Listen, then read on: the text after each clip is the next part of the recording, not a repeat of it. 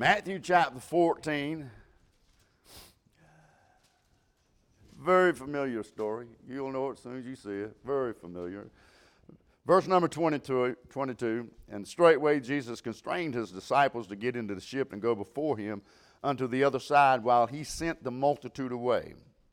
And when he had sent the multitudes away, he went up into the mountain apart to pray. And when evening was come, he was there alone. But the ship was now in the midst of the sea, tossed from waves, for the wind was contrary.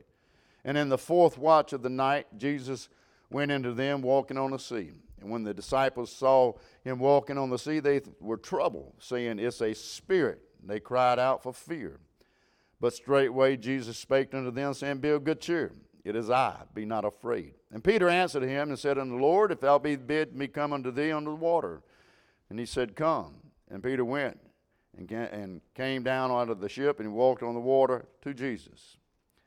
But when he saw the wind boisterous and was afraid and beginning to sink, he cried out, crying, Lord, save me. And immediately Jesus stretched forth his hand and called him and said unto him, O thou of little faith, wherefore didst thou doubt?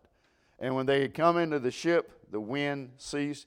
And when then they uh, were that were in the ship came and worshipped him and saying, Of truth, thou art the Son of God. Learn to Mark chapter number six. Mark chapter number 6, verse number 45. And straightway constraining the disciples to get into the ship and to go to the other side before him unto Bethsaida, while he, while he sent away the people. And when he said unto them, Away, he departed into the mountain and prayed. And when they was got, come into the ship, was in the midst of the sea, and he, and he alone on the land. And he saw them tolling and rowing, for the wind was contrary unto them. And about the fourth watch of the night he cometh unto them, walking upon the sea, and would have passed by them. But when they saw him walking upon the sea, they supposed it would have been a spirit, and cried out.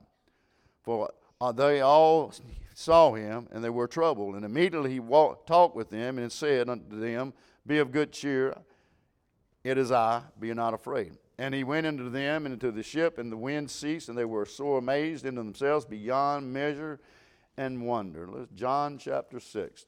John chapter 6.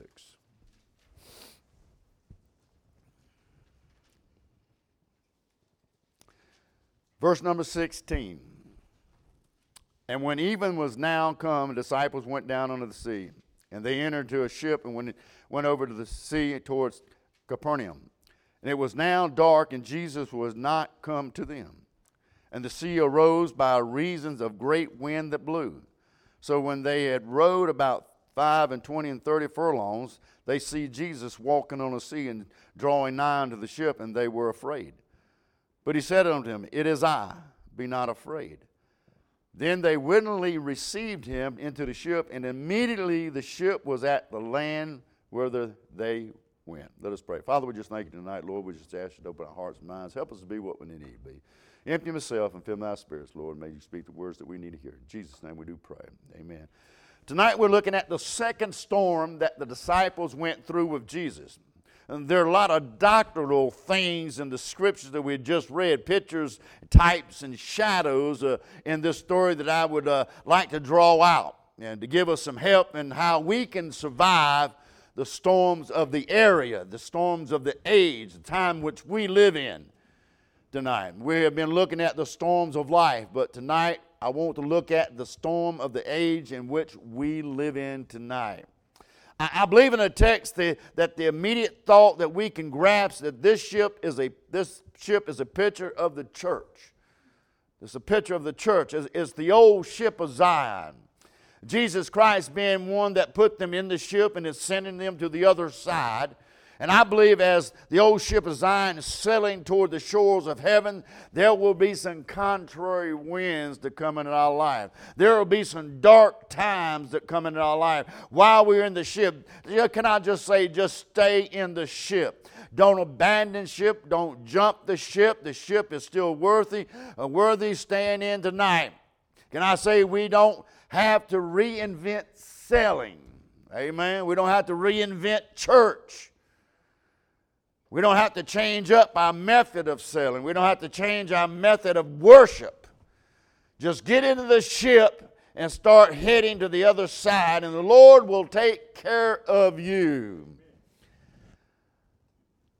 I like where they're selling to. I like where they're going to. It's John that records the destination. He said they're uh, sailing to a place that's called Capernaum. I looked at that word Capernaum just to, for my own self edification, for my own thought.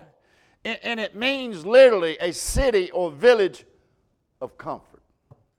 That's what it means. It means a city or a village of comfort. They are heading to the city of comfort. It's a place where they can finally stop sailing. It's a place where they can finally get out of the boat on solid ground. Can I say tonight that is where you and I are heading tonight?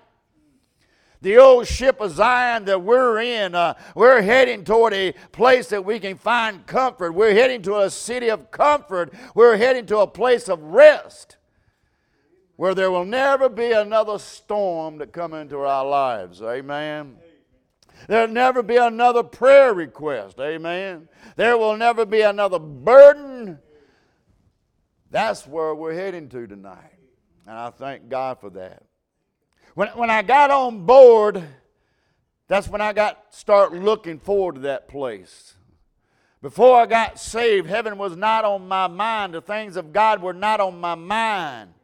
But when I got on board, when I got into the ship, I'm looking for that day. I'm excited to get off this high seas of life, this rolling seas and the burdens of life, and come along this beside of us. I'm looking for that day that I can step out the ship on solid ground into the city of comfort tonight when we roll up in the docks of that city and he says, Step out, uh, welcome thy in, thou good and faithful servant. I, I, I'm looking for that day. But until then, until then, there are some things in this story that is pertinent to you and I tonight. And I believe they can be a blessing to you and I. Like I said, this is going to be a lot of doctrinal message, I want you to get a hold of this. First of all, we see the constraining. The constraining. I believe that is the picture of the church. Uh, if this boat is a picture of the old ship of Zion, the church of the living God, we're sailing toward a fair city of comfort uh, called heaven, then we got them in a ship. What got them in a ship? How did they get in the ship? Jesus constrained them to get in the ship. Begin with there was a constraining. Both Matthew and Mark records this statement. Jesus constrained them to get in the ship and go to the other side. That word constrain is a strong word. It's a word. It's not a suggestion. It's not if, if you feel like it. That word is a command tonight. Constraining does not carry the thought. Well, if you want to get in, get in, but just take your time. No Jesus is constraining them to get in the ship. He's commanding them to get into the ship and start to the other side. No, the word constrain means to compel, it, it, to push, it means to drive. Something Jesus literally begins to push them, compel them to get in that ship. He, he, he's driving them to that ship he realized this the only way they're going to get in that ship and head for that village of comfort if they get compelled to, if they get pushed to. They got to get on the board the ship in order to get to the other side. And obviously, they're not going to get in, in themselves. So Jesus is compelling them, He's driving them, He's urging them to get on board. Because that's the only way they're going to get to the other side. Can I say this? It was the best day in my life when I got on board. The Holy Ghost of God through the preaching of the Word of God, showed me Jesus Christ and how He compelled me and He constrained me. He commanded me to flee from this refuge of this world and get into the refuge of the ship of Zion and, and begin to uh, cross into the city of comfort. And I got born again. I, I didn't know what that meant when I got saved.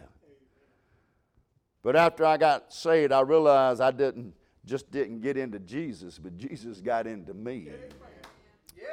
He, he got into my body and I got into him. I got on board something. I got in something. I became a part of something and became a somebody heading to a somewhere tonight. Amen we see the constraining. Listen, when I say the church, I'm not talking about the four walls here. I'm not talking about when we come and congregate. I, I realize that there are people that are sitting in the churches today. Uh, they're sitting on the pews, uh, and, and, they're not part of the church that I'm talking about. There are plenty of people that have been baptized by the church. Uh, there are plenty of people sitting in the church uh, that's not part of the church. Uh, uh, their names are on the rolls of the church, but they're not part part of the church. There are people that have gone to church all their life and they're not in the church. There are people who are members of a local church that are not a member of the church. Amen. What are you talking about, preacher? Well, they're lost if you're putting your hope and faith in the church, if you're putting your hope and faith in the baptism, if you're putting your hope and faith in your names on the rolls, uh, you're lost and undone. You've never been saved. Uh, they've never been born again. They just joined up because somebody else said join up. They just joined up because mom and daddy have done it all their life. They just got a hold of something that mom and daddy had. They never became part of the church. And the church is the only thing that's going to get you to heaven tonight. Amen. You have to be a member of His church.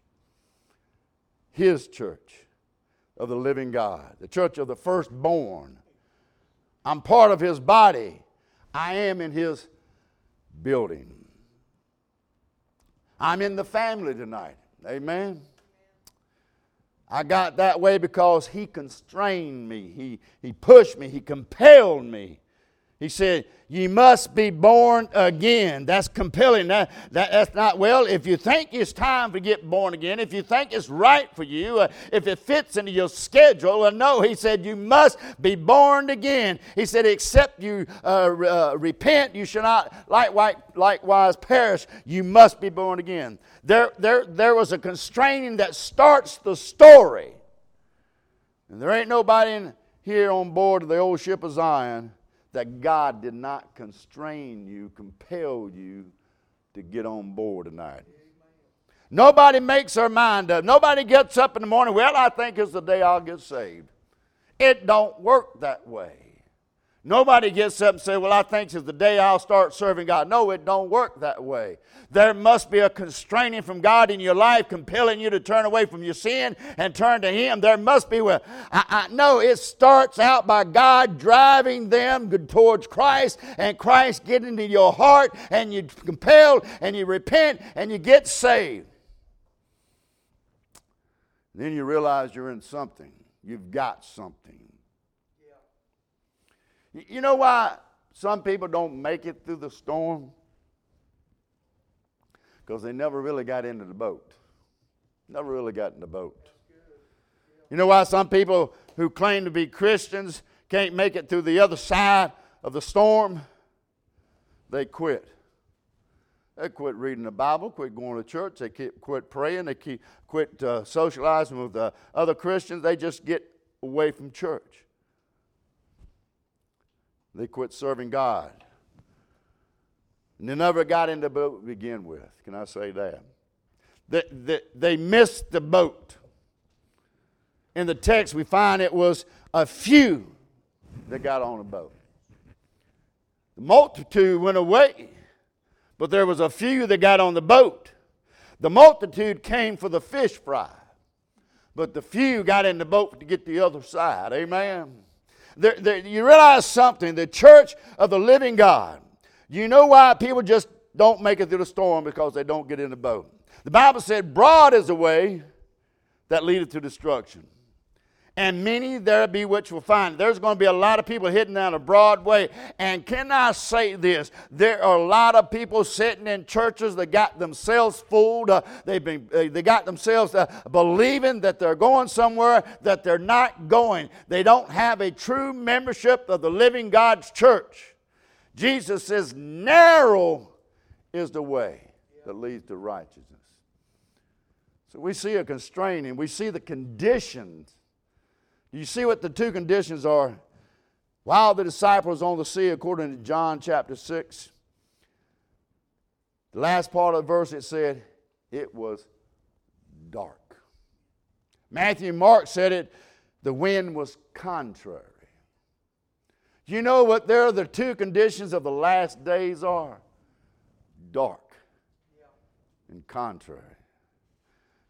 I believe we're there now if we're going to the other side, mark this down. You get it in your mind, you get it in your crawl. This is the condition that we're living in. We're living in a condition that is not clear today. It's dark. They're out in the dark of the sea. That's the day that we're living in. Over and over again, Paul said in 1 Thessalonians chapter 5, it is the nighttime, it is dark. In other words, right before Jesus comes back, uh, right before he rescues you and I out of this ship, uh, heading to that comfort city, he said it's going to be a dark time, it's going to be a, a contrary time, it's going to be a last days time. He said, right before that's happening, before Jesus steps out, it's going to be a dark, dark time. I don't know about you, if you look around this world today, we're living in some dark times. We're living in some immorality times. It, it don't take much to look around and say, wow, where have we come from? We're living in a uh, ministerially dark time. Never have I seen churches do what churches are doing today. They want light shows. They want a smoke screens. They want a rock concert in the church. They don't want the things of God. They don't want anything of God going on. They just don't. They want to uh, please the world. That is the condition of the last days. It's dark. It's not clear. And, not, and he said also the wind is contrary. That word means it's against them. Paul said it's against them. The last days will be like Ephesians chapter 4, verse 14, be not uh, carried about every wind of doctrine. He says, in the last day, there are going to be people to try to pull you away. There are going to be people to tell you, teach false doctrine. They want to pull you away by cunning and craftiness whereby lie and wait to deceive you. There are people in this world today that's wanting to deceive you, and what God has said, uh, they'll make it look good, they make it sound good, they make it look like it's some form of a church, uh, but it's not. God's not a part of it. We're living in dark times, it's not clear, and people are getting pulled away. That is the condition that we're living in today. They're doing one thing, saying another thing. We're all living in the last days. It's not clear. It's not clear. I've been to churches and sit in there and go, what in the world are they talking about? You don't have the old time preachers no more. You don't hear the hard preaching against sin anymore. We want to tickle the ears, make everybody feel good about what they're doing. Come as you are and leave as you came. And it don't make. It, I'm telling you, we're living in dark times today. We're living in those last days. And they said before Jesus got to the ship, it was dark and the wind was contrary. But the problem is, everybody's accepting what the preachers are preaching today. If nobody in the congregation stands up and says, hey, hey, that ain't right, that's not the Word of God, we'll just accept it. And the more you accept, the more you allow in, the more you take, camp inside of it, the more you drift out in this world. We're living in dark days today. That's the condition that was dark times. The wind was contrary to them.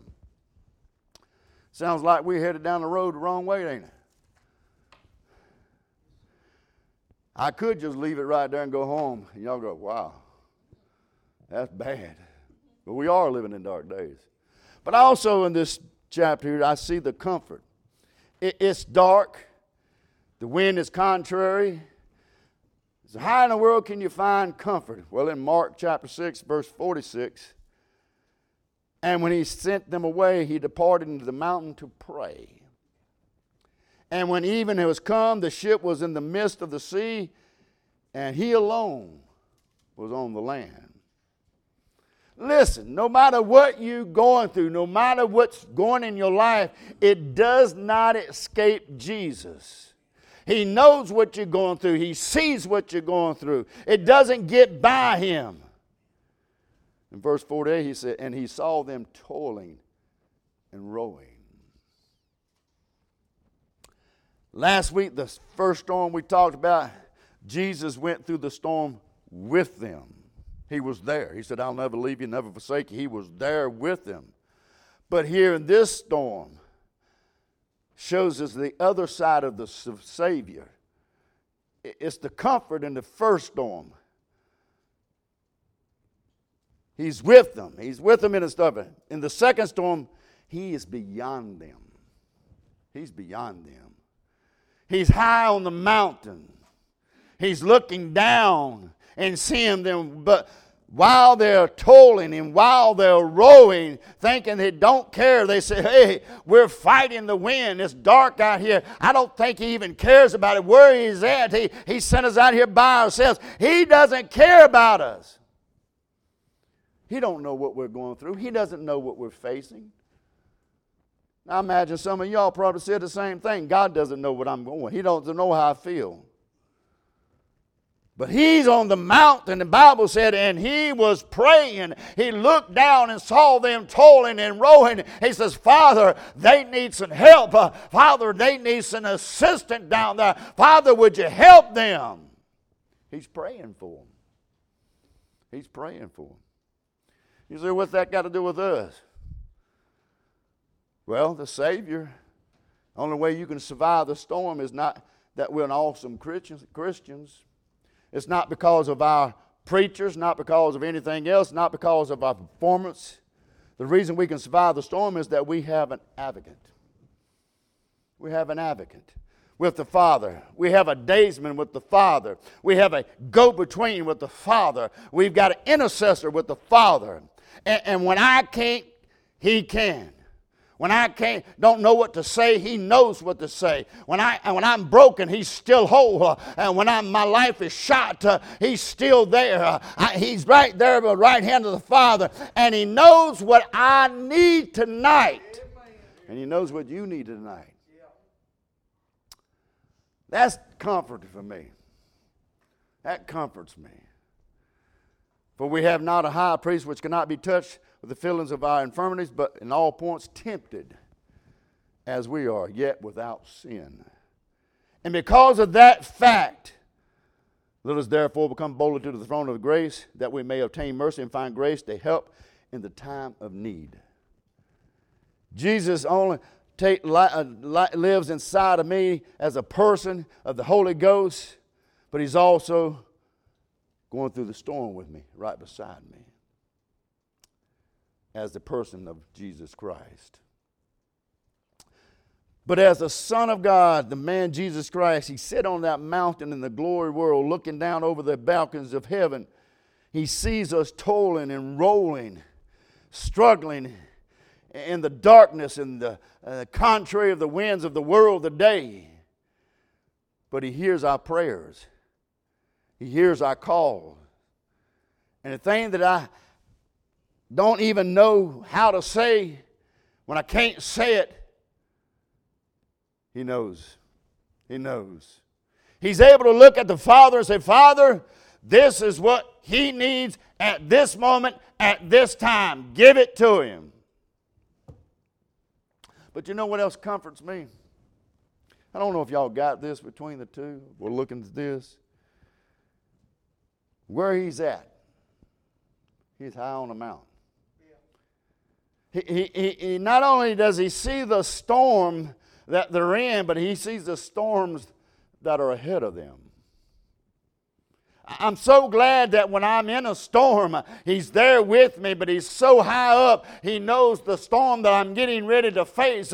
And now He's preparing me for that storm, getting me ready for that storm, that when I get there, I'll have everything that I need to make it through that storm. Amen. But do you realize this? He sees them struggling. he sees them rowing. He sees them tolling. He, he sees all that.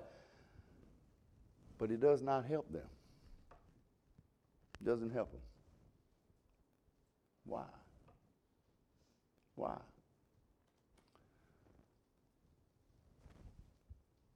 If I could hear Christ pray in the next room, I would not fear millions of demons.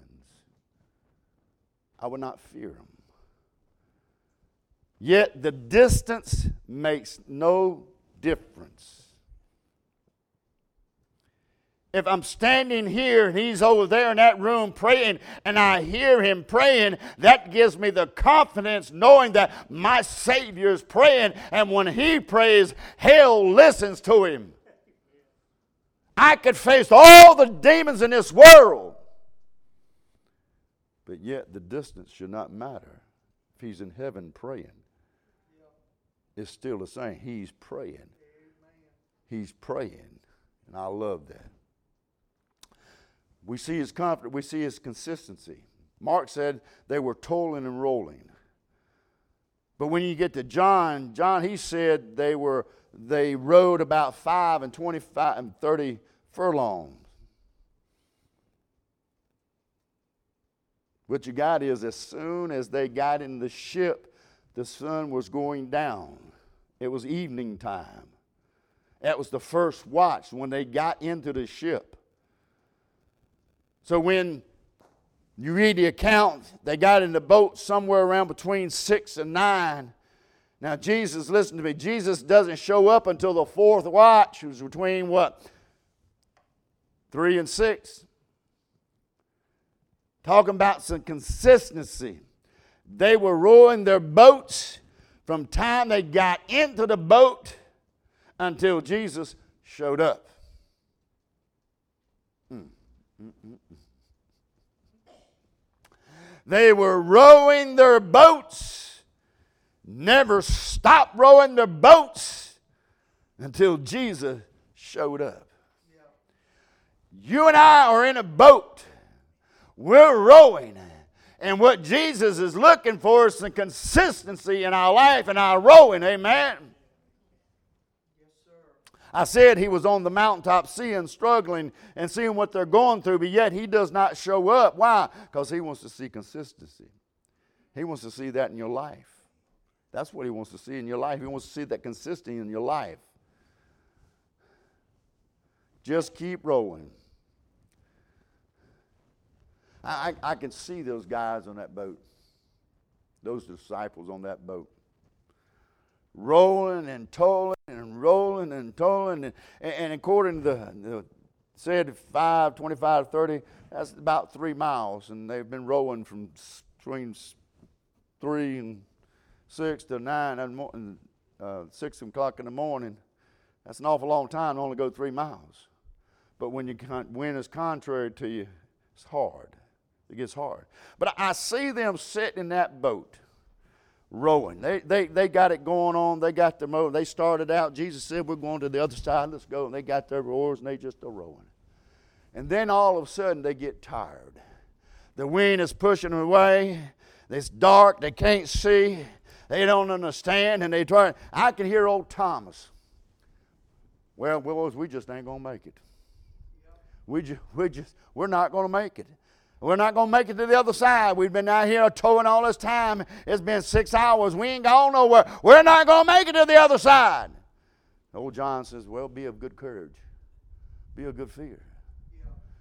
Then old, old, old, old, Peter would step up. Well, blankety blank, blankety blank. Peter, if you, Paul, if you don't, uh, uh, uh, Thomas, if you don't shut up, I'm going to throw you off this ship. And I got to thinking about that. If that boat is the picture of the Zion, as a Picture of Zion, that old ship. And those are in that ship as the members of the church. Boy, ain't we got some ugly church members here.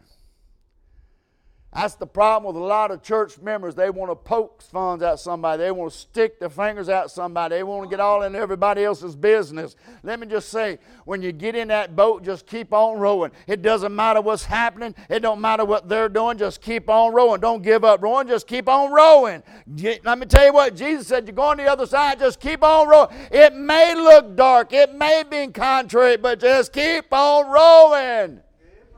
Amen. That ought to bring comfort to you. Amen. When somebody starts sniping off to you, why do you do that? Why do you have to go there? Just look at them and say, hey, keep rowing.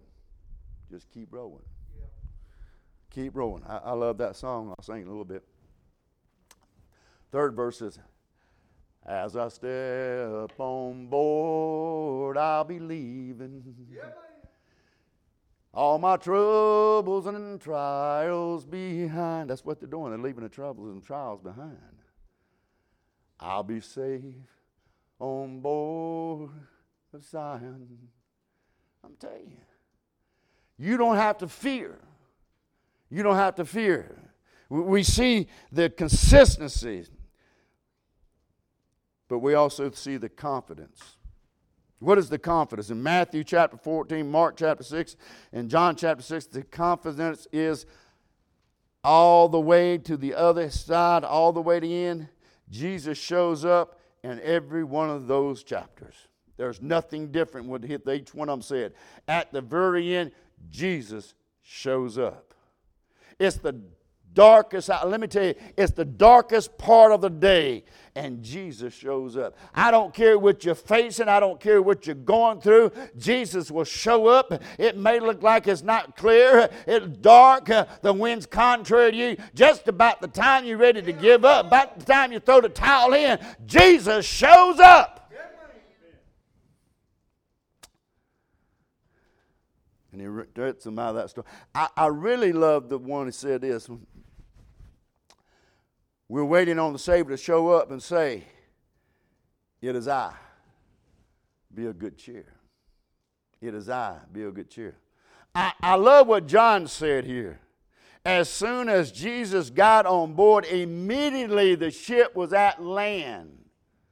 They've been towing all this time. They've been rowing all this time. They've been struggling. They've been heartaches. Uh, there was an extension in the boat. There was uh, people who were upset. But as soon as Jesus stepped in that boat, they were the other side. Can I tell you when Jesus comes, uh, I might not be there but now, but when he steps out, uh, I'm going to be immediately on the other side. I'm not going to worry about the things of this world. When he comes, I am going to the other side, and nobody's going to be able to stop me. He's going to get us out of the storms of life. He's going to get us out of the storms of burdens of this world. But the only way you're going to do that if you stay in the boat. You got to stay in the boat. It may be a struggle sometimes. You may fight it sometimes. You may want to throw in the towel sometimes, but it is worth the wait to endure, to keep going. Don't get out of the boat. I, I love that song, Old Ship of Zion. I was standing on the banks of the river this is what we're doing. Looking out over life's troubled sea. When I saw an old ship that was sailing, it's at the old ship of Zion I see. Oh, its hull was bent and battered. From the storms of life I could see, but the old ship was steady in the water. The old ship of Zion I see. I could hear the captain call my name. Get on board the old ship of Zion. It may never pass this way. I'm telling you, God speaking in your heart. It may never pass this way again. Sailing out on the old ship of Zion. As I step on board, I'll be leaving, praise God. All my troubles and trials behind. I'll be safe with Jesus the captain, sailing out on the old ship of Zion. Sailing out on the old ship of Zion. I'm looking for that day when he steps on my boat, says, Let's go home. Let us pray.